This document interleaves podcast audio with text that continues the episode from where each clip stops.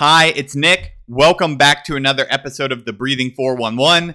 The 411 stands for four thoughts, one quote, and one answer, and they are all around optimizing our breath because breath is life. So if we optimize our breathing, we can optimize all aspects of our living. And so let's jump straight into the four thoughts for this week. The first one is awesome. It is titled Breathwork for Stress, the most important paper to date. And here is a quote Research on breathwork could be likened to that of meditation, which received an unprecedented surge in scientific exploration two decades ago. We may be at a similar cusp with breathwork and anticipate considerable growth in the field.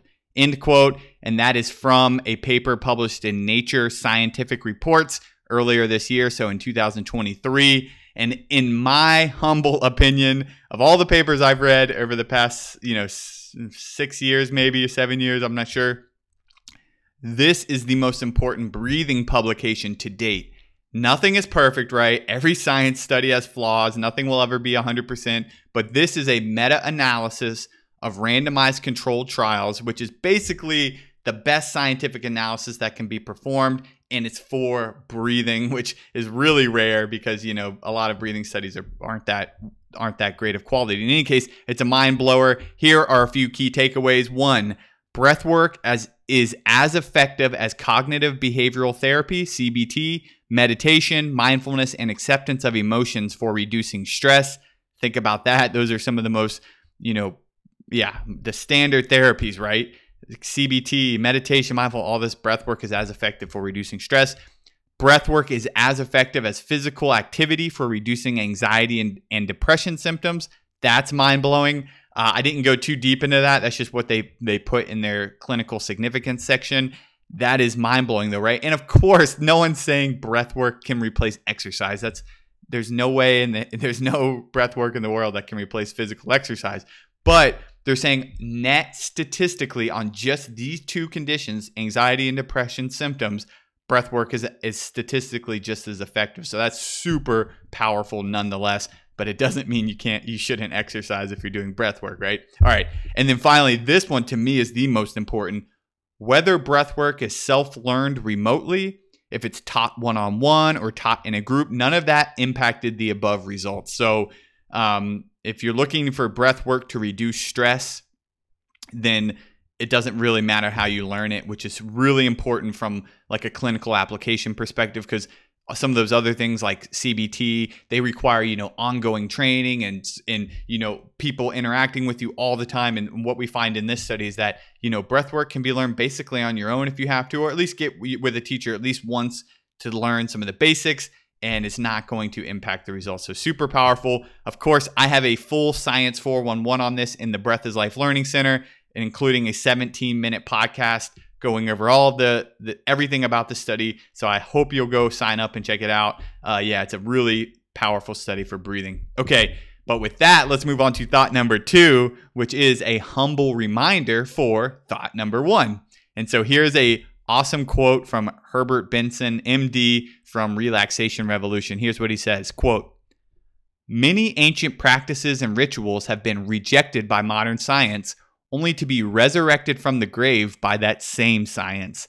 End quote. So that quote is phenomenal and you know reading that paper and getting so excited about you know breathing and, and nature scientific reports and all that reminded me that although modern science is powerful, right? You know, breathing exercises have something way more potent behind them. And that is thousands of years of practice, right? And so, just a you know a humble reminder that as much as we love science and as, as important science is, right, that all of these ancient traditions knew this stuff, they just couldn't express it in the same way we can now with all these measurements and all this technology and, and, and you know the scientific method and all of that. So they were doing their own science just in a different way. All right. And that brings us to thought number three to lighten the mood a little bit. This one is titled Coffee or Breath Work. Here's my lighthearted take on it. And here's a fake quote By replacing your morning coffee with breath work, you can lose up to 87% of what little joy you still have left in your life. End quote.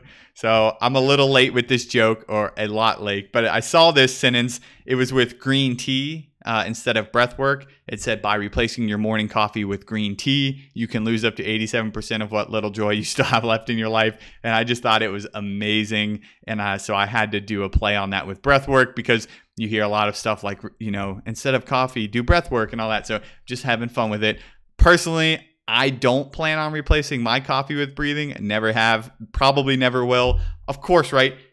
there's nothing wrong with doing that. And, and, in fact, for a lot of people, it's super helpful because there's negative effects of caffeine and all that. But I just love coffee. So that's just me, right? So instead, what I like to do is I like to think of my morning breathing as a no sugar coffee creamer.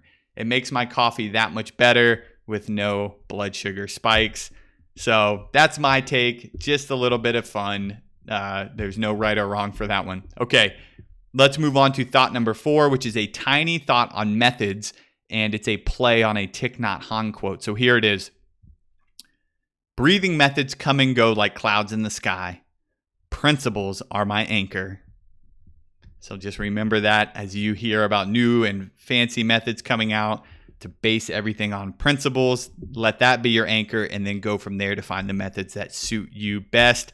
And sort of along those same lines, I have a little plug here. If you would like to become a unique and irreplaceable breath coach in just 30 minutes a week, that's it.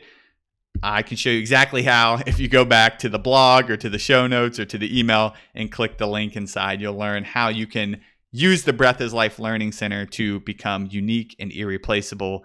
And uh, yeah, so I hope it resonates with you. If you're any kind of coach, yoga, um, you know, breath coach, of course, and then anything else in between, life coach, all of these different things.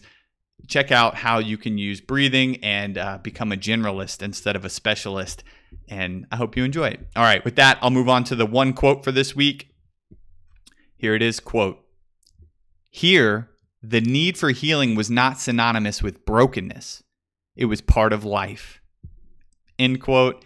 And that is Lisa Miller, PhD, from The Awakened Brain which I just finished an awesome book.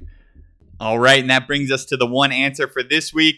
The category is alveoli, and the answer is these holes allow communication between two adjacent alveoli. What are the pores of Kohn? A little quick story for that one since you're listening to the podcast version. I was at the park with my daughter and she was playing and then she fell and she hit her head and it started bleeding like crazy and of course so I'm freaking out scariest moment as a parent right to see your your child with blood coming out of her head in any case uh, we cleaned it up we took her home and looked at it and decided we need to go to the to the doctor and they had a poster inside of the the I guess urgent care, not not an not an emergency room, but the urgent care. And they had a poster of the respiratory system. So I took a picture and uh, and was looking back through it, and these pores of Kohn stood out. I thought that was a really neat uh, concept. I'd never or a, a neat feature of the respiratory system I had never heard of. Wanted to share it here. That's the story. She is fine now. A couple staples in her head, but she's fine. All right, that is it for this week. Remember the power of breath work for stress Nature 2023 showing a meta analysis showing just how powerful it is. But also remember that modern science is just resurrecting from the grave these practices that have been used for, you know, thousands of years now. Remember coffee or breath work. My lighthearted take is that it's a you can use your breathing as a coffee creamer, right? Just a bonus to make give you that much more energy or to feel that much better, but there's no right or wrong. And finally, remember that methods come and go like clouds in the sky. Let principles be your anchor. And with that, I hope you'll check out the Breath is Life Learning Center, the link for how to become an irreplaceable breath coach. And that's it. I hope you have a great week, and I'll see you next time.